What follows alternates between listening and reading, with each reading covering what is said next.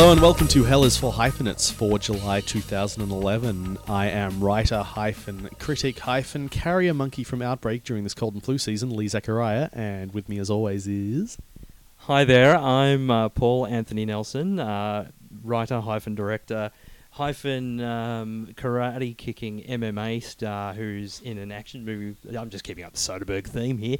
And our special guest villain for this week is month rather. Simon Miraudo, uh, critic hyphen unshaven Perthian hyphen uh, girlfriend experience extraordinaire. Ah. We're doing Soderbergh. I don't. Yeah, we got from uh, Outbreak to to Soderbergh pretty quickly, but Uh, I want you to know, listeners, he's currently sitting on a bed. I'm not I am. I'm kidding. straddling a bed as I as I look at our co-hosts. It's, the only, it's actually the, it was in my contract. It's my rider. It's the only way I'll be on a podcast is if I can straddle something. It's very alluring. Thank you. It's going to throw me off. Well, all good things must come to an end, and I'm not closing off the podcast. I'm talking about Harry Potter.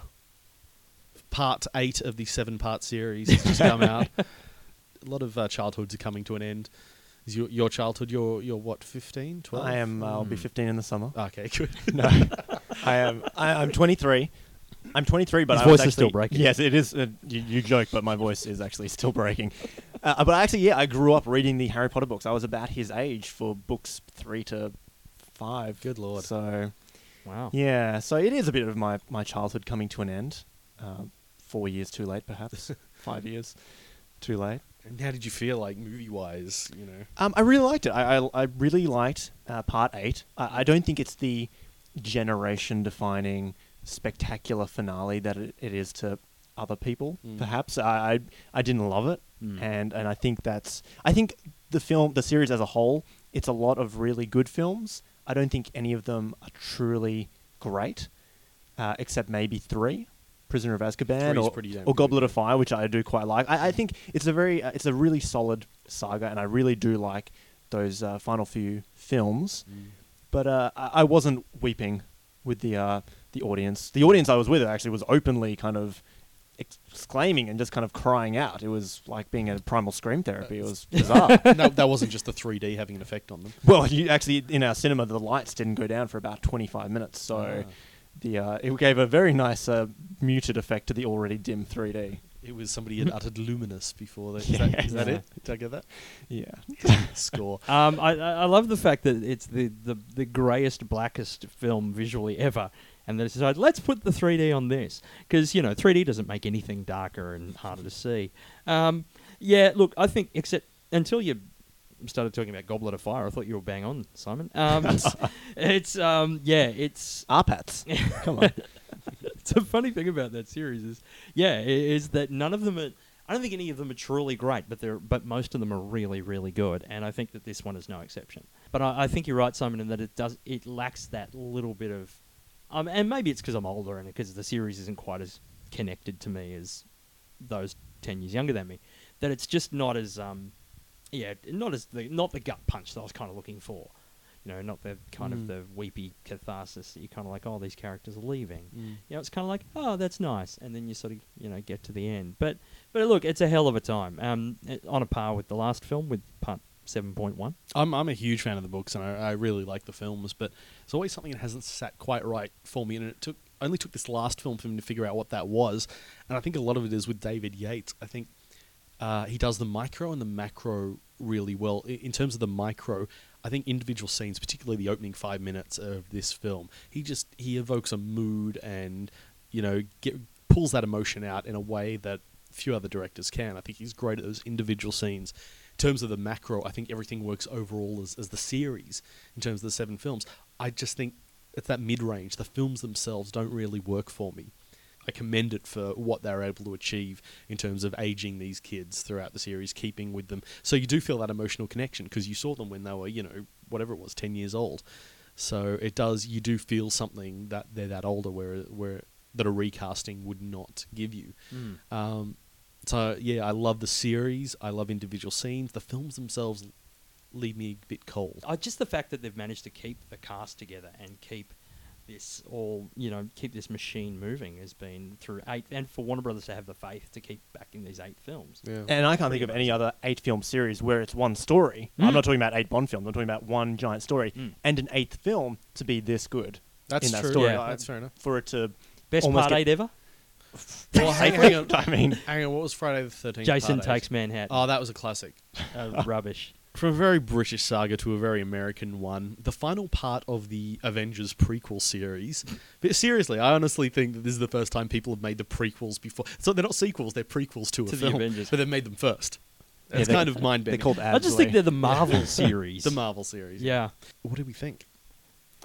I really liked it. I thought it was a lot of fun. I it's totally jingoistic, Hmm. uh, but that's fine.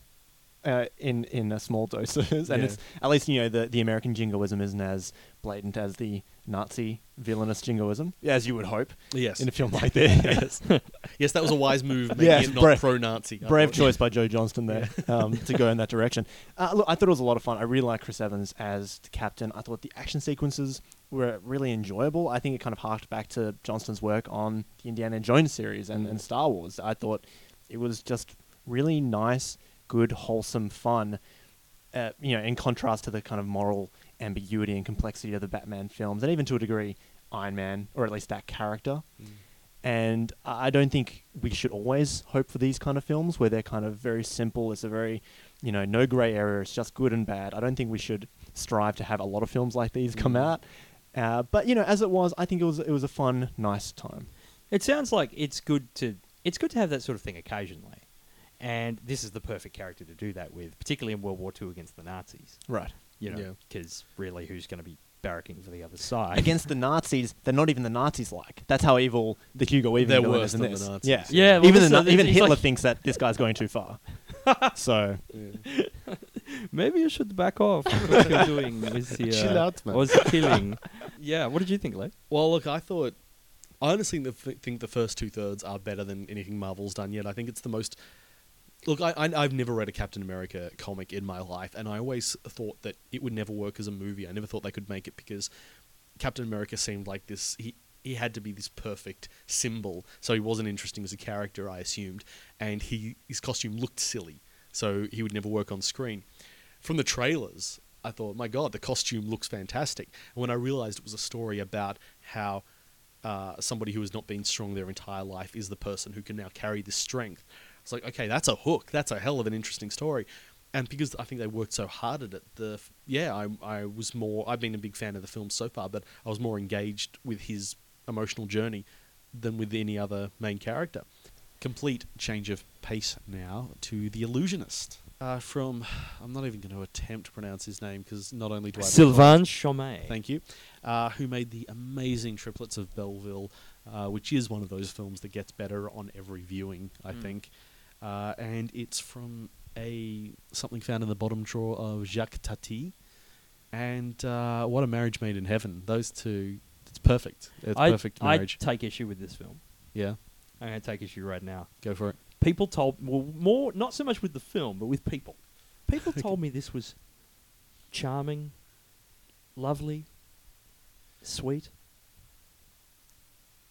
Then I saw it. this thing is fucking new Hollywood bleak. This this film put me in a hole I did not emerge from for about 4 hours. It is horrific.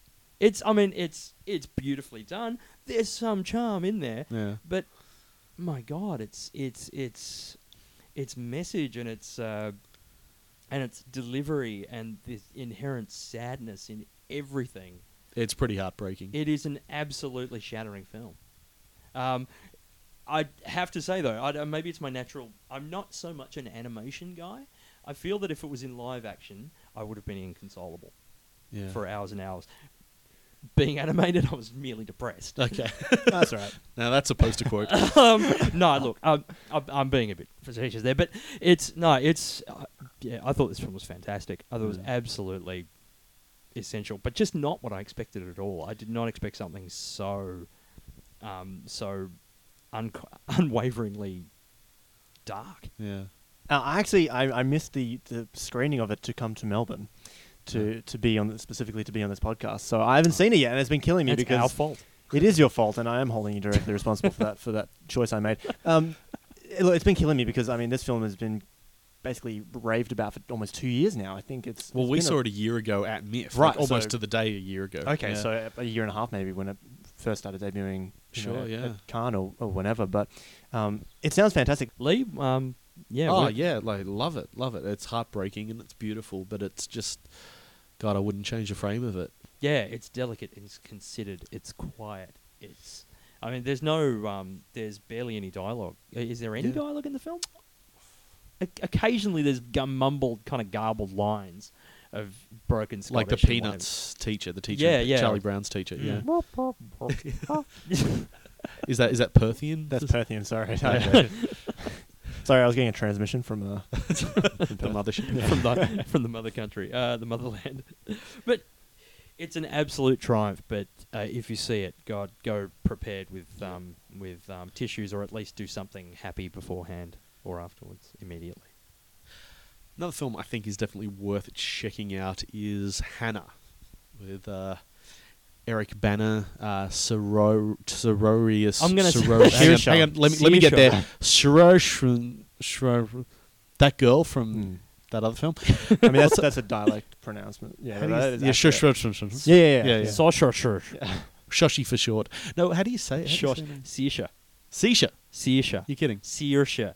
Saoirse. So, oh, that's so you pronounce the R, so it's Saoirse. Saoirse. Oh, that's beautiful. Mm. Sh- Saoirse Ronan. Uh, uh, Ronan, is that correct? Ronan, yeah. Okay. Yeah. and uh, Ronan. Rona and Kate. Blanchett, who uh, has been getting a lot of flack for her over the top role, which Oh. I thought was note perfect. I loved it. Absolutely, I Yeah. agree. It's the for me, it's between her in between Blanchett in Hanna and Jeffrey Wright in Source Code. Yes. I defend these performances to the hill. These guys, Oh. look now, come on, these guys are such serious, committed, brilliant actors. Let them let their damn hair down every once in a while. When, when the film calls be- for it. yeah, Yeah, yeah. just let them get crazy. I I lo- I, I loved Blanchett in this. The the, the accent, the, com- the the composure, but it's I've I've heard this being described, and I have to agree as it's almost a comic book movie. In the way it's shot and Mm. framed, and its characters, it's very even down to who Hanna, what Hanna is. It's very. It's not so much a spy movie or an action movie as as a comic book It, movie. it felt like a modern day fairy tale to me. It's interesting you say the comic book, but because Mm. I was watching it thinking, hang on, this is a that's the wolf character, that's the little red, you know, not Yeah. not one specific fairy tale, Mm. but a whole sort of mishmash of them. And, and as you get towards the end, uh, is it Joe Wright? yeah. Yeah, it really drives home those metaphors. Oh, I, was- I was lapping it up. I, I, I really loved it. Yeah. Yeah, um, and the the Chemical Brothers score works great. Um, and but there's there's lots of really interesting motifs with the visuals. Like we go from the trees Yeah. to the to the um, like the forest, and then when she's running through the underground portals, and they've got the vertical Yeah, the yeah, yeah. columns, and it almost looks like it's the forest again. Oh, nice spot. and yeah. and all of this sort of um, imagery that kept coming up within the film. Even the titles are kind of those sort of columns as well. It's Yeah. um, yeah. I thought it was I thought it was a blast, but there was something missing, and I can't put my finger on what it Yeah. was. There's there's just something that it felt an absolute like just a sliver short of being great. There is a but- je ne sais Ronan that's not quite there. You know, that's something, yeah, exactly, that's stopping it from being great. It needed Jeffrey Wright eating the scenery Yeah, with You a need to- cane. Talking like this Yes. with a cane. That's the only way. There is a survey taken recently uh, that showed something that Australians have known intrinsically for some time now, but has never actually been in black and white, and that is that we pay more for movie tickets than anyone else in the world. Uh, there was a screening of Thor in the first week that I saw. It was during a peak time. It was in 3D, and it was in Hoytz's uh, largest Cinemax screen, and it cost twenty four dollars. And apparently, the Americans average American movie ticket averages somewhere between eight and ten dollars. I've got the I've got the averages here. Uh, the UK will pay eight dollars ninety eight on average. New Zealand will pay eight dollars eighty five. The US will play, will pay approximately seven dollars forty. And Australians pay approximately twelve dollars eighty nine. Now we're paying significantly more than the others, but I tell you what, if all my cinema tickets cost twelve dollars eighty nine, I wouldn't be complaining. Yeah, and also also worth noting that in the US and, and I, I I guess Britain and I'm not really sure, they have matinee s- discounts. Mm. So if you see a film in the middle of the day between twelve and four, you're seeing it for like four dollars or five dollars. Mm. Yeah. Or if you see a film after a few weeks, it is cheaper. We don't have that. We're locked into your adults. Pricing. Do you think it's air freight to get the prints over here, or do you think it's? Uh, It can't be. It, it it can't be something Mm. like that because we're not paying three times as much for everything else that's being. Tra- I mean, well, actually, maybe you can make that case because you know books are outrageously expensive. Yeah. That's true. um, Because there has to be a reason, surely. I mean, or is it just a, a conglomeration? I mean, because it's not like Australian exhibitor uh, exhibition is not a um, is not a monopoly. We have competitors. We've got Village, we've got Hoyts, we've got Mm. Palace, we've got independent cinemas and what have you. Um, so competition is there, but they're not trying to undercut each other. If anything, they're trying to raise. It's weird. And It's- wasn't it's- there a like study they're saying- each other? There was, there was another study saying we were the piracy capital of the world. Now, I'm I'm not one to say that we're justified in stealing Hmm. things because they're expensive. You know, not when it's you know entertainment. I don't I don't think we can really make that case. But if you're trying to quash piracy and have Yeah. people, you know, actually go and pay for the product, you you are being you are ripping them off. That's not a good way to go about it. Exactly, and you know, there's a lot of people that see like with most films being geared at 15 to 25 year olds these days. You know, a lot of that, a lot of those are students, and students can't afford twenty dollars to go to the movies. uh, you know, just to you know play devil's advocate, where the cinemas and the distributors do feel like they have to make a relatively similar amount of money back, but on one you know, twentieth of the screens. Well, we have and we have a tenth the population of Yes. the US. So But the other thing is, why is New Zealand cheaper than us? well, yeah. It's significantly cheaper than us. Well, is that and they've got a a- fifth of the population? Is that are you saying there might be a chicken and egg thing going? Uh, whereas you know we pirate because Yes, I it's think. so much, but they they charge so much to to offset the piracy. yeah, it's the, yeah. Chicken, egg, cup for horse. Oh, yeah, it's any one of those metaphors, And that's It's- why they're not backing down because I think if they back down, we're still going to pirate because we're used to it now, and not me personally, but you know, yeah, no, but our I think that's general. almost a crazy argument. It's like, well, why don't you lo- lower prices and see what happens? Because they've done this before. They've lowered prices to an to an excellently absurd degree and then pumped them up. It again. might not be an experiment in which they make a lot less money. Might not be one they're willing to to But- take. But that's the thing, because there was there were, there was a period I remember about 10, 15 years ago um, where movie tickets had gotten to sort of the 12 13 14 dollar range, and they decided we'll give the uh, the audiences a break for a little while, and we'll charge seven fifty. And at one point, tickets plummeted to seven dollars fifty all sessions, and that lasted for a good year or maybe year year and a half, and then then they got pumped up again, and now they're up to this extreme amount. It's like, well, why not take the gamble again? Why not make tickets twelve fifty? Did it work? Did it? Do we well, know? Uh, I know a lot of people that went to the cinemas at the time. Yeah. I mean, but again, but It's hard to also too, though, there were less uh, outlets as well. This was before. Well, there was no sort of internet Mm, that your average home had any sort of access to. yeah. Um, I mean, there was the video rental market, but I think this was even possibly before DVD. So it's a completely different landscape we're looking at here. Yeah, yeah. Whether that's beneficial, I mean, and that's the thing. It's like they're under siege from so many corners now. Like, yeah, it's not only piracy; it's DVD and it's you know, and it's legitimate digital downloads. Yeah. It's iTunes. It's I was about to say Netflix and Hulu, but we don't have those. We But have what- quick. Yeah. don't, don't, don't we, Simon? Insert plug here. Yeah. No, I won't, I won't go there. But you know, it's interesting. Like you, you mentioned that because you know a hit film in Australia or a, a very big hit film makes forty million. You know, and say The Hangover Part Two, which isn't in three D, so it's just Mm. regular pricing. If if they were to take this gamble and to lower the prices across the board of ticketing to three quarters of the price or or half the price was seven dollars fifty, suddenly a hit film becomes twenty million dollars. or do Or do more people go? Yeah. I mean, that's the thing. Or are you going to make that twenty million dollar trade? Uh, are you going to make that twenty million dollar bet if you're? And that's the thing. It couldn't. It might not be twenty million. It might be thirty, but you're still making ten million less. So it's the kind of debate we really need somebody like a distributor here. yeah, no, I, th- I th- no, I think we're all sufficiently uninformed to continue it ourselves. Okay, cool. Um, Well, we could, we could solve it right here. There was a report recently showing that even the prices for the cinemas to buy prints of a certain length, you know, up to 90 minutes, 120 Mm. minutes, three hours, even that is among the highest prices in the world. So who is who's the one doing the gouging here?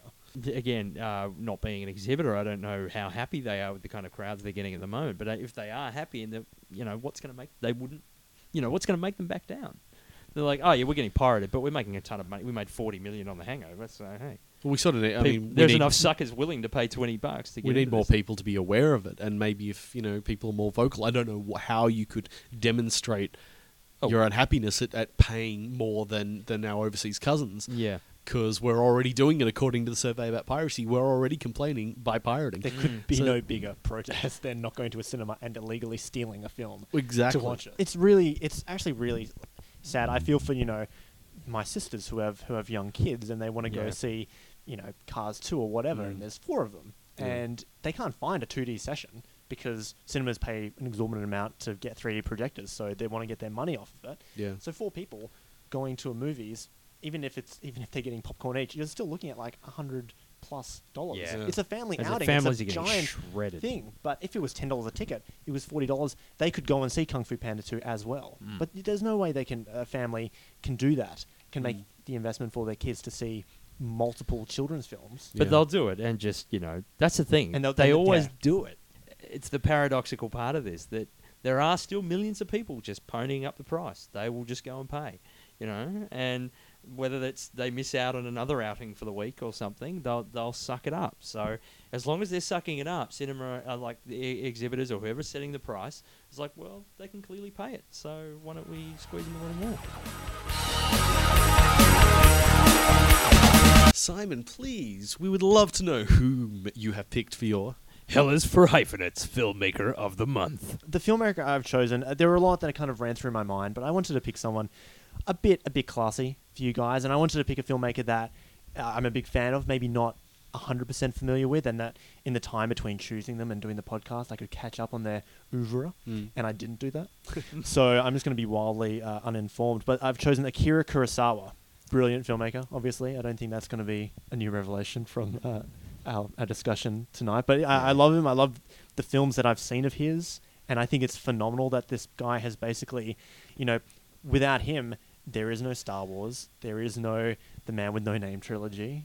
There is, you know, he inspired Robert Altman, Quentin Tarantino. He he made a film about a subject that there was no name for that subject. So now when people refer to it, they refer to his movie as the name of that subject, a ah. Rashomon incident Yeah. or a Rashomon Which situation. is pretty crazy. That's pretty phenomenal that he can coin an entire scenario Absolutely. like that. and that a Japanese word has become part of the American language.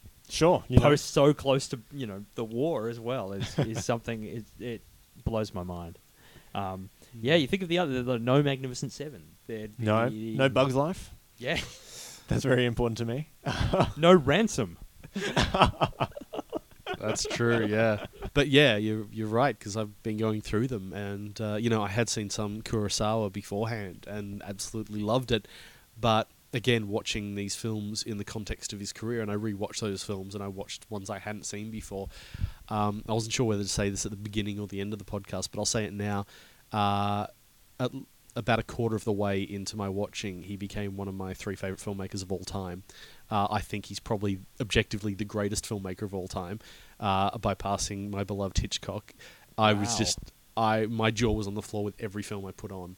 Um, it's been the most intense, you know, month and a bit of watching his films, and I'm glad my choice has inspired such greatness, but I do have to apologize for not doing nearly as much homework as the two of you. It's been a busy month. I thought he was all about. I got to say, I, I thought he was all about um, samurai films, and it was fine to go along. You know, years ago when I first saw Seven Samurai, I was like, wow, that is. You know, people call Seven Samurai the greatest film of all time, and I frankly think they're underselling it. But um, you know, samurai epics. I thought that's what Kurosawa was about, and having seen his other films, having seen his melodramas Yeah. and just his flat-out dramas I think and his noirs, His versatility puts him over Hitchcock. he can do anything. Yes. Yeah. Absolutely, it's. I, I think he's in terms of versatility the only guy that probably begins to match him is someone like Howard Hawks. I think that's he possibly his only peer in terms of being so brilliant in so many genres. It was like watching early Hitchcock, watching his first film in from '43, Sanshiro Sugata, which is you know the the judo versus jujitsu. Uh, Who knew there was a rivalry? yeah, yeah. Was- he, his style, even though you know he refined it over the years, you could see a guy who knew exactly what he was doing with the camera from the moment he stepped Yeah. out of the gate. I think he's learning too, though. Like, uh, Yeah. he, he logged some time as a uh, as a, an assistant director, and his first four films are all clearly the education of Akira Kurosawa. They're all war. They're all made during wartime. They're all sort of propagandistic in one point or another, um, like sort of showing how great the Japanese way is in terms of whether it be judo or whether it be the um, the, the the noble soldiers in the men who tread on the tiger's tail. Yeah, yeah. Um, or whether it be blatantly propagandistic, like like the judo fighter beating the boxer in Sanshiro Sugata Part Two, or whether it's the other women working at the munitions factory in the optics factory in um, The Most Beautiful. He's already got a style of, of creating personable characters, of making the making the mythic and the and the idealistic personal. Uh, that was something I got from the early Yeah. films. You can see that he's kind of forced into it. Yeah. These aren't none of these stories feel like his story. Well, uh, propaganda in general doesn't seem like his bag, and I haven't seen Yeah. those earlier films, but it's kind of intri- intriguing because you know I think of Kurosawa, I think of films that are about the dishonor of honorable, so-called honorable things like Mm. being a samurai or being a king or you know just being a good man, and and how hard that is. Well, and that so subversion does creep through a bit, even Really? in this propaganda. Yeah, absolutely. Yeah. Uh, the Men Who Tread on the Tiger's Tail is this very kind of. It's an hour long film, and 40 minutes of it is one set piece. Yeah. It's it's one giant as they're trying to escape, trying to get through this roadblock by convincing these people that they're priests and and the the various twists and turns that take place within that one set piece. It's like yeah, this giant set piece that propels the entire film. But it's the the film isn't necessarily all about that. You know, it's just yeah, it, it it's something that of modern filmmakers today Tarantino is someone that's taken that up. He shows due reverence to this because it was a very famous Japanese story. But then he kind of added this rubbery faced comical character to kind of provide a little Greek chorus and help them out and kind of undercut and take the piss out of the whole thing. And It's the most amount of gurneying I've ever seen in a single film. oh, it's amazing. It's just complete, um, what are you, uh, mugging. I think right after that film is when he really started to destroy the genres he was in. Like, I mean, he was he was taking them over. You look at guys like who I love, like Ozu and Mizoguchi, who are the Japanese masters of melodrama, Mm. and they're fantastic at them. And I think films like you know No Regrets for Our Youth in '46 or One Wonderful Sunday in '47, I think. They're the height of melodrama. I think they're perfect examples of. I mean, they're just staggeringly good films. Yeah, I I'm not a melodrama guy. I just Mm. something about the style just rubs me the wrong way, unless it's in a horror movie. I don't know. uh, but yeah, no regrets for our youth. Um, is while it, while it is incredibly topical in its subject matter, it does follow the melodrama structure to the letter, and um, and I think it's I think it's a perfectly fine example of a melodrama. So if I liked melodrama, I would probably say, yeah, he hit that shit out of But the park. it's pretty amazing if you see it as an, the my reading of it was that it's an indictment of his own uh, complicity in making propaganda films. You know, that's that's my reading of it again. No, don't I wanna put think words that's- into his mouth. Yeah, no, I think that's fairly. Um, I think that's fairly clear. Um, once you start to read up on what he, you know how his involvement in making propaganda films transpired, and the Mm. fact that he was quite reluctant. I think once you find that out, then you then you watch. If you watch uh, No Regrets for Youth with that knowledge, as you did, you start to see that. But the film that crept up on me, I I was so pressed for time putting this together, uh, and watching like watching all these films for this uh, podcast um, amongst MIFF and work and what have you. I almost skipped One Wonderful Sunday because I'd never heard of it and uh, nobody's really mentioned it. And, oh, maybe I'll just go on to more famous stuff. This film slayed me. Yeah. It is beautiful. It is Capra-esque, but neo-realist as Oh, well. I was gonna. I've got written down. Yeah, He yeah. Beat Italians to neo-realism. yeah. Um, Like I'll have to check my Wh- what's, the, dates. No, what's the premise of this one? Uh, it, it's basically uh, a guy and a girl um, spending a day together, having a but date. they've got, but they're broke. They're no they've money. got, they've got thirty-five yen between them, and this It's is about post-war Japan, but it isn't at the same it's time. it becomes yeah and this is the thing this is the first look at what would become Kurosawa's obsession for about the next 10 years and that is the state of post-war Japan Mm. you can see he kind of believes in a lot of western values but he also doesn't necessarily believe in getting rid of all the old Japanese values as well. Like he's he's mm. very much a, a kind of a, a liberal moderate in that sort of sense, I think. And But it's a topic he creeps up on. It's not about I'm going to make a film about post-war Japan. He just starts to tell a story about two people dating, and you realize, you know, that he's really the undercurrent of that film and of many others to follow.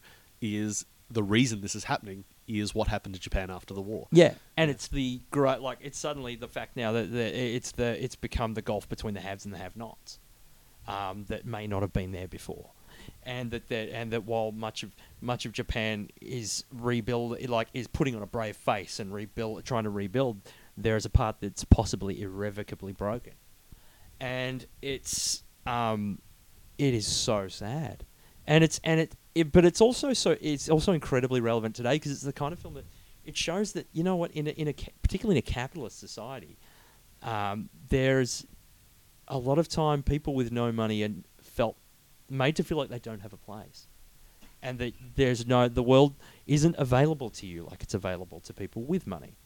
And he doesn't want to take her on a date because he's got less money than she does, and he's like, "Oh, well, I can't have you know, I can't take a woman's money. I can't have you paying for the whole thing." And she kind of just like she's endless optimism. She's kind of drank, yeah, let's go, let's do it. And then gradually you see though, as much as he's trying to have fun, his pride is being eaten away and eaten Yeah. away. And there's one instant incident that just breaks your heart, where it just his pride completely disappears. Yeah.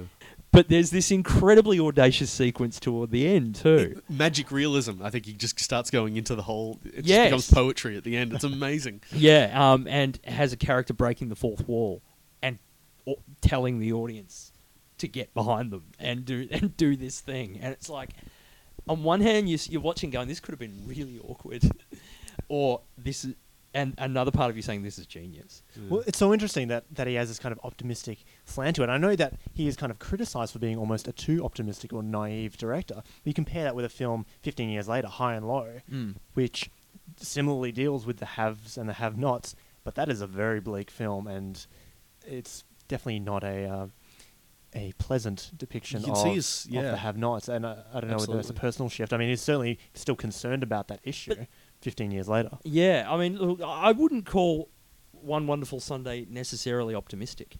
I would call it hopeful, but at the same time, it retains that bleakness. It retains that we're not getting out of this anytime soon. Yeah, see, I- I so find you have to make the best of it. I find them tremendously bleak, and I, I don't mean depressing, but Mm. And I don't mean that he has no faith in humanity or something. I mean that's the point he makes in Rashomon that he does. Yeah. But I think there is that kind of despairing nature to a lot of his films, and of, of certainly the characters in it. But the next film is where I believe that Akira Kurosawa becomes capital A Akira, capital K Kurosawa. The And best, the best film uh, Orson Welles never made. Yeah. and that is Drunken Angel. Yeah. Drunken Angel is stunning. This film blew my brains out. I- this, this is the first one he does with Toshiro Mifune. Yes. Is that correct? Yes. yes. Now, I've it's, got yeah that partnership. it- it's funny. I was going to say um, uh, Susumu Fujita, who was in his early films, who played Sanshiro Sugata. It's like if Mifune is De Niro to um, to um, Kurosawa Scorsese, Fujita is his Harvey Keitel. it's this guy he used early It's on. a small but- angry guy Yeah, he grew yeah. up with. Yeah, yeah. and then he suddenly found his muse in Mifune, and what a muse. But that's another film that's, that's so steeped in realism and then goes into poetry at the end. It really suckers you in. Yeah, but it's way. noir as well. Yeah. Like it's it's got this sort of, and it shows Kurosawa's uh, how much Kurosawa was influenced by American Hollywood films as well. Like there's so much noir dialogue, all this sort of, "What's wrong, baby? I'm hot. Can it?" You know, all this sort of kind of you know jazz talk.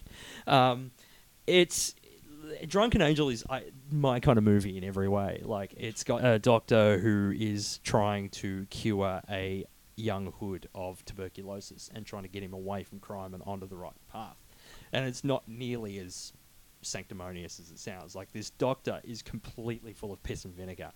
Um, he's played by Takashi Shimura, who is in everything. His other, his Some, other big muse. Yeah. Well, he's actually in more than Toshiro Mifune. Yeah, yeah, yeah. Well, yeah, I'd, uh, he's he must be in all of, all but about three, I think. He's in so many, um, and yeah, he's, this doctor is full of piss and vinegar, and is you know will not think twice of telling, uh, you know, in a very 1948 way of telling gangsters to go fuck themselves to their face. Mm. And you know, it starts with realism. It there it has so much to say about post-war Japan.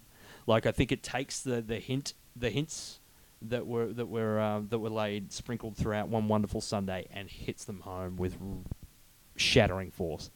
It's, it is such an amazing film, and I and possibly my favorite. That's interesting because his next film is possibly my favorite. Stray, yeah, 49's Stray. Well, Dog. actually, his next film was The Quiet Duel, which neither of us have seen. Oh, right. Okay. Yeah. I Yeah. didn't know Gee, that guys, down. couldn't you uh, couldn't you have made the effort to, to check that one out? It's all right. We'll get to his. Uh, we'll get to his middle middle period. but then we get to thank you. Stray Dogs. Stray Dog, uh, which is I think you know what one of the top five film noirs of all time. This Wow. is this is like Bicycle uh, Thief. This is uh, tiny actions having huge epic consequences. This is this is Hitchcock directing Seven. This is this blew my mind. Wow. He's, Kurosawa, uh, we've already established, is one of the most imitable directors of all time, and yet there is stuff in here that I've not seen anywhere else. And I've seen a lot of films made after this period, and it's almost like people were trying to copy it, copy him, but there was too much that they couldn't because there was so much that only Kurosawa could do. Hmm. It's I think it's uh, yet another perfect film, but so influential and yet so I found it a tiny bit drawn out. yeah. Yeah, I, I kind of began my attention began to wander a bit in the midsection. Um, but uh, yeah, I look, I like Stray Dog a lot. Um, Yeah. I think it gets better as its point becomes more cogent as we start sort of focusing on the parallels between Mifune's cop and the criminal who they're trying to catch. Mm. Who weirdly we never see until the end. As you say, it's kind of got that seven sort of Yeah. narrative thing. And just something else, a film that was influenced by Stray Dog very implicitly was Magnolia. Um, in particular, the John C. Reilly plot Oh, of of John C. Reilly loses his gun. Yeah, yeah, Yeah. yeah. But- well, he, he did the uh, the the very odd Capra-esque scandal in 1950. Uh, Capra-esque. I think it was a bit Capra-esque. Yeah, I think, and I also Is that once the lawyer's plot starts taking over the film? It's a little bit because it's like halfway through the film he changes his mind about what it, yes, what it and is. and this isn't the last time No. he does this either.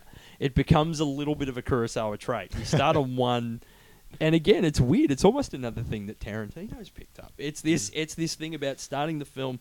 We're going this way. This is what the film's about, and then halfway through, we'll just pick it up and take it. No, actually, I'm more interested in this guy. Yeah. and we'll just follow that person for the rest of the film. Um, yeah, Scandal's funny, isn't it? It- it's an odd one, yeah. It's a little bit of a curio. Now we're into it because we're up to 1950 and Rashomon comes into play. It's the film that everyone who's ever been to film school has watched Yeah. and should watch. Yeah. And everyone should watch it, regardless. that I have a couple of issues with. Okay, here we go. This was the sacrilege bit. I liked Rashomon a lot. Um, it's funny because being his shortest film in quite a period, and po- I, I think easily the shortest film he made after the war, there were points where it sort of seemed to kind of drag a little bit. Uh, I felt the the baby at the end just kind of comes out of nowhere. Like it feels very. Ta- I know what he. I know what point he's trying to make. Sure. But in the reality of the piece, it comes. It's a Deus ex machina. It comes out of nowhere. But it almost feels like he's gotten to this point, going, "Oh my god, people are going to think I'm a complete misanthropist. They're going to think I have no faith in the human race whatsoever. Quick, throw a baby in there and have him be nice to it." And that's kind of like, think- oh, that's right. we oh, that's right. So he doesn't think we're all bad. He just thinks that you know we have baser impulses. I, I think you can forgive the Deus Ex Machina because it's a morality tale. I mean, the film is those bookends, really. I mean, th- that final scene is kind of the key, and I think you do agree on that point that you know it's it's an important aspect. But Yeah, Um, yeah. I just wish he'd arrived at it in a more organic way. Sure. It just felt really sudden to me. I obviously like the structure was com- is completely innovative. The um, even um, some of the uh, the camera angles are completely innovative. Um, Mifune, it was the start of seeing Mifune's range. Mm. Plays this completely psychotic, off the hook kind of bandit. Um, completely different to how anything we'd seen him play before. Maybe because it's I it was the first time I'd ever seen it um, when I watched it recently, and whether it's just the, all those years of wait, you know, uh, of being told that this was the, an amazing film, and to a certain extent, yes, it is. Um, to a certain extent, it is everything you've heard. But I guess I don't know. Maybe it crumbled a bit under the weight of expectations for me. I don't know. It- but it- but I like it a lot. Like I'm not I'm not hating on it. I just say like I love it, Yeah, but with yeah. reservations. Okay. It's interesting what you guys have said about his earlier films, how they have that magic realism at the end, Mm. and then you look at Rashomon, where the medium comes out to give the testimony of, you know, the dead man. How and it's amazing like, is that? was not You're expecting just watching that. it, and you're just wow, like, oh, okay, this is happening now, Yeah. and it's brilliant. it's like, how can you get away with that The- in this film? The dude and- invented The Exorcist. yeah. They're talking in the voice of that. And how that is actually one I think that is up there with the scariest scenes because It's so it's that ultra saturated daylight and it's just such a chilling moment seeing this medium, Yeah. you know, on the on the stand essentially. Uh, I love it. Uh, one thing that does trouble me about the movie is uh, the female character, and I guess her depiction in it. And I don't want to get into Mm. spoilers, but That is something else. any way you slice it, she's a pretty awful person. Yeah. and I think that's Women a bit aren't rip- unfair considering what ostensibly happens to her. Yeah. You know, we're talking in vague terms, but and I think that is something that uh, reoccurs in a few of his films. He doesn't have the best female protagonists. Uh, I don't think it's. I don't Yeah. think it's. Uh, and again, you know, there's a big gap in my knowledge here. No, so yeah, if yeah. there's any, No, I'd say please fill me overall that's probably true. Yeah, I think you're right. I think that's it's uh, maybe one of the few chinks in his armor, Yeah. which which is weird because he's such a humanist. Yeah, and, and, and look, in a few years' time, he's going to give us essentially Princess Leia. You know, so so and, That's and very true, I, d- yeah. I don't think it's a problem that deflates any of his films, Mm. but I guess when you're looking at you know the overall, you know the the recurring motifs of his uh, his films, it is kind of a disconcerting one. Yeah. Mm. Then, uh, yeah, in 51, he goes to The Idiot, which is, uh, you, you've got to see just because it's Kurosawa and Dostoevsky, and that's a, that's a match made in some parallel dimension that you, know, you would never imagine. Well, the thing is, Who couldn't he, this guy he- adapt? He, uh, yeah, yeah, he couldn't just adapt, you know, some pot boiler. you Yeah. know. Um, but the thing is, Kurosawa is really in, was really into Russian novelists, and was hugely influenced by Russian literature. And in, and Dostoevsky was his favorite author.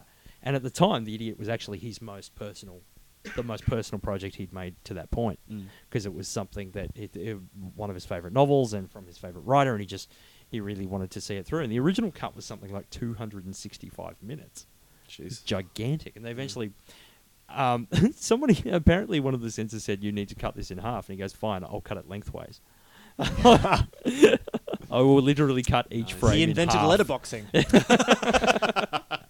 but he eventually got it down to the 161 minutes it is now. Um, yeah, I don't, I don't know if it entirely works as powerfully as it wanted to, Yeah. but I still think it's damned compelling and and has moments of true poignance.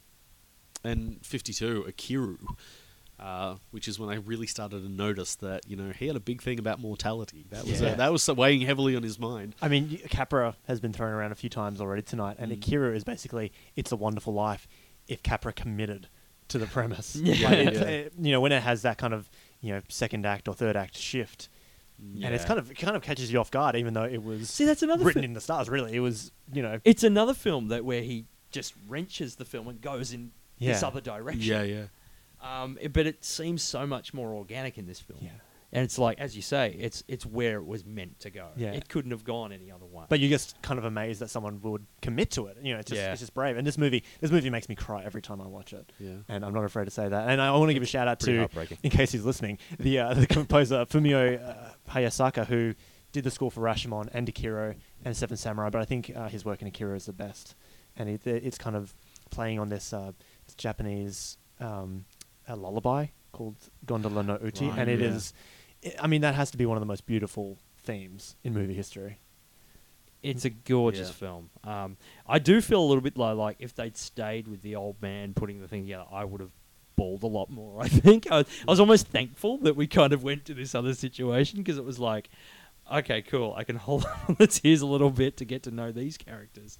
Um, Yeah, it avoids having that kind of stepmom finale, which is always my go-to, you know, reference for a movie about dying people that is not good. that is schmaltzy. yeah, It, it kind of it, it he has this really ingenious way of circumventing the schmaltz, but still giving you that gut punch ending that's really beautiful Mm. instead of really sad.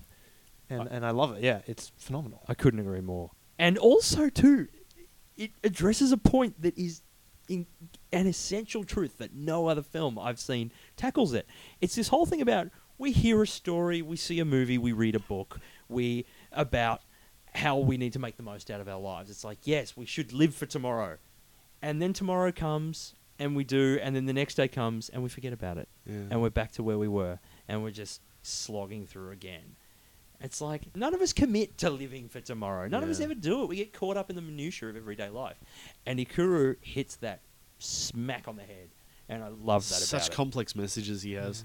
Now, even more than Rashomon, I got to say, Seven Samurai is the def- redefining cinema film. You know, I Oh. already said my piece before about how you know how great it is, but it, it really is. It is the it is the template of an action film, even more so than Towering Inferno. It is the template of the modern action film. It is a perfect, perfect. and it shows off his gift for character. yeah, um, and and building up the building up the team dynamic, and it's so good. I mean, my one thing is, it doesn't have to be two hundred and seven minutes. Yeah. I think it does. Per samurai, it's not that long. when you think about it. but no, it's it's an it's God, it's a classic. It is Yeah. like capitals, capital C classic. this is one of those films where I have, when I'm thinking of my favorite film of all time, like it's a contender. Like it just cycles Yeah. between this and the Good, the Bad, and the Ugly and Vertigo. Like it's right, Right. right, up there. And I think I think it is pretty much close to perfect for every reason you guys have listed already. And, and like you said, yeah, it defined action movies. This is not some boring like you know people who are like "Ah, I don't want to sit through 200 and whatever of a minutes long. foreign black and white. yeah, I don't want to see it. This is a kick-ass action movie. Yeah. It's why we have Bond movies and Die Hard, and, and as far as war movie go, war movies go, which is it's not really a war movie, but I can't think of any other action film that uh, displays the strategies of battle Yes. so effectively Yeah. as that you know giant final act. And yeah, there are really beautiful moments in the end, uh, rather three quarters of the way through. There's that fireside sequence where there's a revelation about a sort of a romantic relationship. Yeah. That's really beautiful. It's like, what is this beautiful human moment doing in this great samurai action Mm, film? yeah. It's it is it is perfect. Yeah. And that is not even hyperbolic when you're talking about Seven Samurai. Now, 55's I Live in Fear is probably the defining film about post-war Japan. Uh, I don't even way, know where you want to take this discussion because you could talk about Mifune being unrecognizable and proving Yeah. why he's the greatest actor. You could talk about how the complexity of what was going on in Japanese psyches. There are two very clear different points of view presented in this film, and you can totally understand both. And Mm. they're both born of pragmatism and it's just this intensely complex and really heart wrenching at the end when you realize, you know, he forgot to carry the one. There was one part of the equation he forgot about, and you go, oh my god, what? Yes, there is there is more to this, you know, and it just it, it's like a Mandelbrot. It just keeps going and going and going, and there's. You know, you it's nothing is black and white. There are always those shades of grey that you forget about. Mm. As tempting as as it is to take sides at different times, it simply refuses to let you. Yeah, Um, it's yeah, it's um, and it's that yeah, it's that sort of the the the, the pre-war and post-war generations of Japan, I guess, and and um, the you know ever, and I mean, a country that was hit by atom bombs. I mean, you need there's got to be some, dare I say, fallout, you know, psychologically from that. You know, there's there, and and this film addresses that um, in a in a really um, poignant way. and then Throne of Blood in '57, my favorite adaptation. Oh of Macbeth my god! ever. The fastest adaptation of Macbeth ever. He doesn't waste time. He found the heart of that film. I think Oh. Macbeth is one of the most deceptively impenetrable films, uh, sorry, Plays, yeah. plays that Shakespeare ever wrote, and I th- and I think it's very hard to find the heart of it. And I, yeah, I, I think yeah, I think he hits it. bang on. It, it doesn't stop to take a breath. It is so brilliant, and the costume design in particular blew me away in that film. I wanted one of those outfits. They were incredible. I did Lower Depths in '57. He did Hidden Fortress in '58, which you know, I for my money, his best looking film of all. I think that's his most beautifully shot film. It's definitely not his best film. No, no, I don't think it's his best. No, no, it's like I think it's, it's. I think it's George Lucas's best. yes, we should mention that the structure of Hidden Fortress and characters and characters and, everything. yeah. It's. I mean, it's not a. Star Wars is not obviously a direct remake of the Hidden Fortress, but but it comes close. come on. And look, Toshiro Mifune, he gave us Han Solo. That's yeah. Like, Is come he on. the solo character? yeah, yeah, Yes. yeah. Oh, I'm sold. It is. I yeah. have to see this movie I mean, today. th- instead of C-3PO and R2D2, you have a couple of peasants. Yeah. Yeah. But Princess Leia is the same. Uh, if I, what's missing is the villain, is the Darth Vader. There is. And I got to say, if if in Empire, you know, three PO and and R two D two had both considered raping Leia, I Yes. say that you know, if he'd been brave enough to take all those elements, What? And and again, we're kind of talking about his treatment of women. That's a comic subplot. yes, In, in, in Yes. Fortress. that's pretty disturbing. misjudged, but it is it is it's in there. Luckily, Um, you, you feel a bit relieved because she can kick their asses, you know, seven times over. So you don't feel too worried because you know they they're never going to be able to. Exactly. So, but it's still worrying that they're you know Yeah. going there. still a fun movie though. And- um, and- in that, and and, the and we have and we have to be fair. Lucas has always been completely upfront about Yeah, sure, Hidden yeah, yeah. Fortress's influence on Star whereas Wars. Leone wasn't about uh, remaking Yojimbo. Yojimbo, essentially, yeah. he he didn't say that. I, I think it even went to a lawsuit. I, I'd I have did to hear that. Yeah. Check up on that, but um, Mm. yeah, yeah. But- Lucas has given it a due. I find it interesting in his filmography at this point. He alternates between feudal, uh, feudal Japan, f- films set in feudal Japan, and noirs Yeah. for quite some time. From basically from when that post-war period ends with "I Live in Fear" in '55, from '57's "Throne of Blood" through to High and Low in '63. It's feudal noir, feudal noir, feudal noir. Sure. Or there might be two in a row and then one or the other. But yeah, there, he basically he's returning to the the fertile ground that it seems that the genres that that were his biggest successes, being um, the noir of Drunken Angel and Stray Dog, and the the, the feudal Japan of um, Rashomon and the Seven Samurai. And I found that really interesting. It was like for a while he was just starting to play to his forehand a little bit and Mm. explore different themes, but within his wheelhouse. And if you're talking about Kurosawa influencing all filmmakers, then you know one of his biggest influences is obviously Shakespeare, because you know aside from the direct adaptations he did, like like with Throne of Blood, I got to say, ba- the Bad Sleep Well in 1960 felt a lot like Hamlet to me. There's a lot. a Well, lot of apparently, it was a loose adaptation of Hamlet. Was it okay? Mm. Because I didn't Is there a hear that. very loose? Yeah, was Is there a lot of watching going- indecisiveness in this film? Or? Yeah. Well, there's it, it's you know it's a revenge plot played out, and I was watching thinking, okay, he's very Hamlet-like, and that's Claudius, and that's Yeah. Gertrude, and that's and uh, yeah, I was starting to piece it together, and I you know I thought I was onto something, but obviously you know No, people have had 50 years to talk about this before I got anywhere near it. But it's an it's an amazing revenge film that never allows you moral absolution. You know that complexity always comes into play.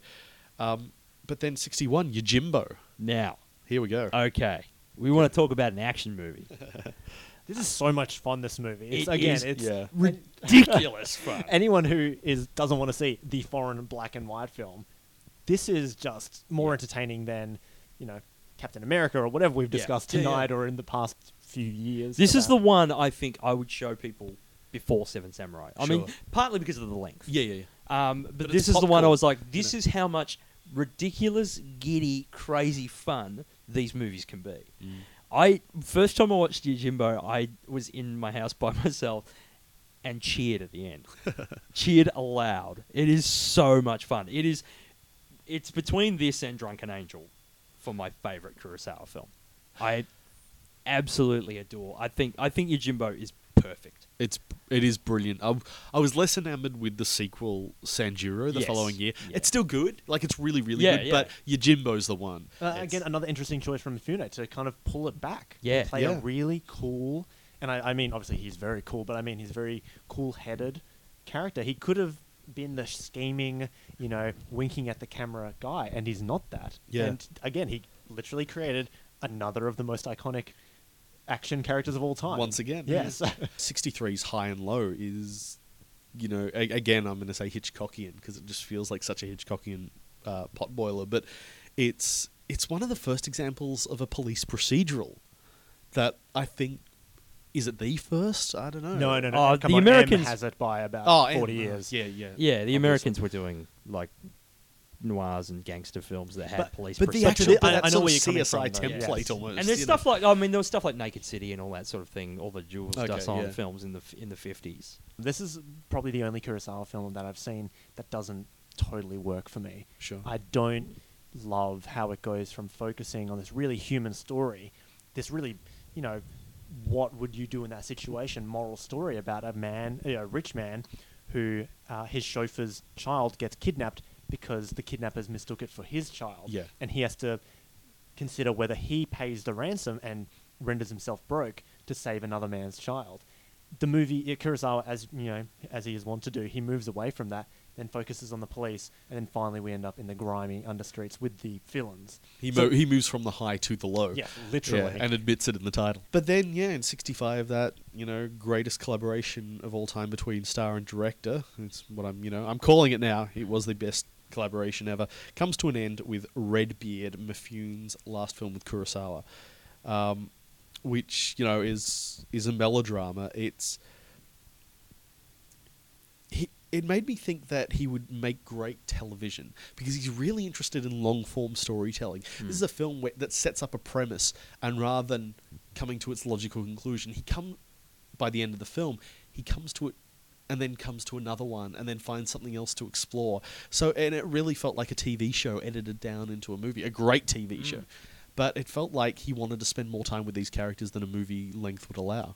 Well, then he goes into uh, into a, an odd period. I haven't seen uh, uh, and I said that as quickly as possible because I wasn't sure how to pronounce it.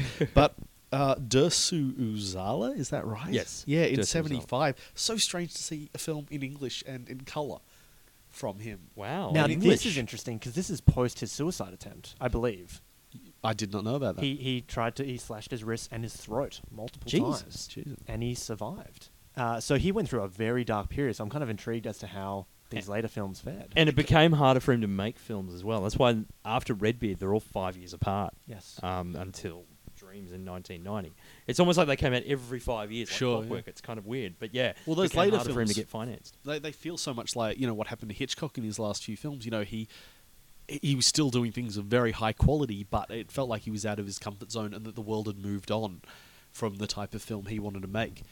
And I certainly got that feeling for all the quality of you know uh, uh, of like Kagemusha in 1980. You know, it does feel like he is at the end of his career, even with Ran, which and I got to say with Because Ran, Ran's supposed to be amazing. Ran is amazing, and I watched a version without subtitles.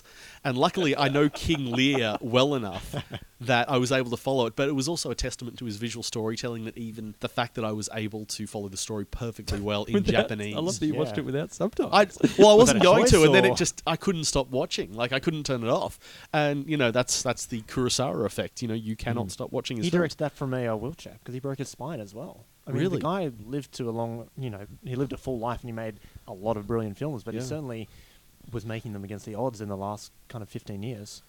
That's incredible. He batted himself around a bit.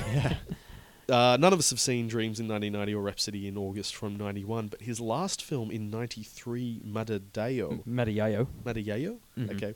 I, I got to say, it's, it's a very charming film, but it really only works i- in the context of his career, I think. I think it Mm. works as he takes a bow, you know, and it's a very well deserved bow. It seems to have become a lot more reflective in those last, from what I know of those last three films. Mm. It's definitely a reflective period. Yeah, it seems like it's someone that's kind of gearing towards who knows the end is coming. Yeah. And decides, I want to sign off my legacy in an elegant way, um, which is kind of nice. Because few, you know, few people get to do that. But I think I was always destined to, to love Kurosawa because my parents went to see Kagemusha when it came out here, and they left after half an hour because my mother started giving birth to me. So I was that desperate to see Kurosawa that I was like, "What, what are we watching? I'm, I'm coming out." so that is Wow. Yeah, I was born during Kagemusha. Born during Kagemusha, and your first film you ever saw was King Kong. I, I've got a pretty good pedigree, but yeah. crazy. So I and I only found out recently that that was that Kurosawa effect on my creation. sort of, you know. That's pretty good. That's pretty good cred. My my parents always uh, tell the story that um, they were watching Back to the Future at a drive-in when I started kicking, and, and that was the sign of I would like Back to the Future, and I really Right. like that film. So you were Yeah. both born. You were essentially kicking, ready to come out of the movies. Yep. Oh, I'm. I feel like a fraud. I, Yeah, I don't have this of here. background. this has been probably the most extraordinary career I've ever looked over in, in such a short amount of time. Um, he is absolutely now one of my favorites, and I'm flabbergasted at his, at his talent. But it's it's it's always fun to be surprised by a master too. You know, it's always Yeah. fun. It's like the you know the so-called minor works. Uh, for me, just as major as the so-called major works. Exactly. and Um, there is that moment of that the, the switch just flicking in your brain where you know Kurosawa is meant to be good. It's a bit like Citizen Kane. You know it's meant to be good, but when you sit down, you think it'll be overhyped. But no, it actually really is that good, and that's what it's like watching every one of Kurosawa's films. They Mm. really are quite phenomenal. Absolutely. Nail on the head. Thank you so much for joining us, Simon. Really appreciate you coming down. Thank you for having me. Again, I, I apologize for my uh, Kurosawa incompetence, but I've been re-inspired by uh, by your uh, comments to go and, and seek out all those other films. Uh, yeah, no, we thank you for uh, forcing us to do it. I, I'm just, yeah, I absolutely wrapped. Love it. And we'll see the rest of you next month.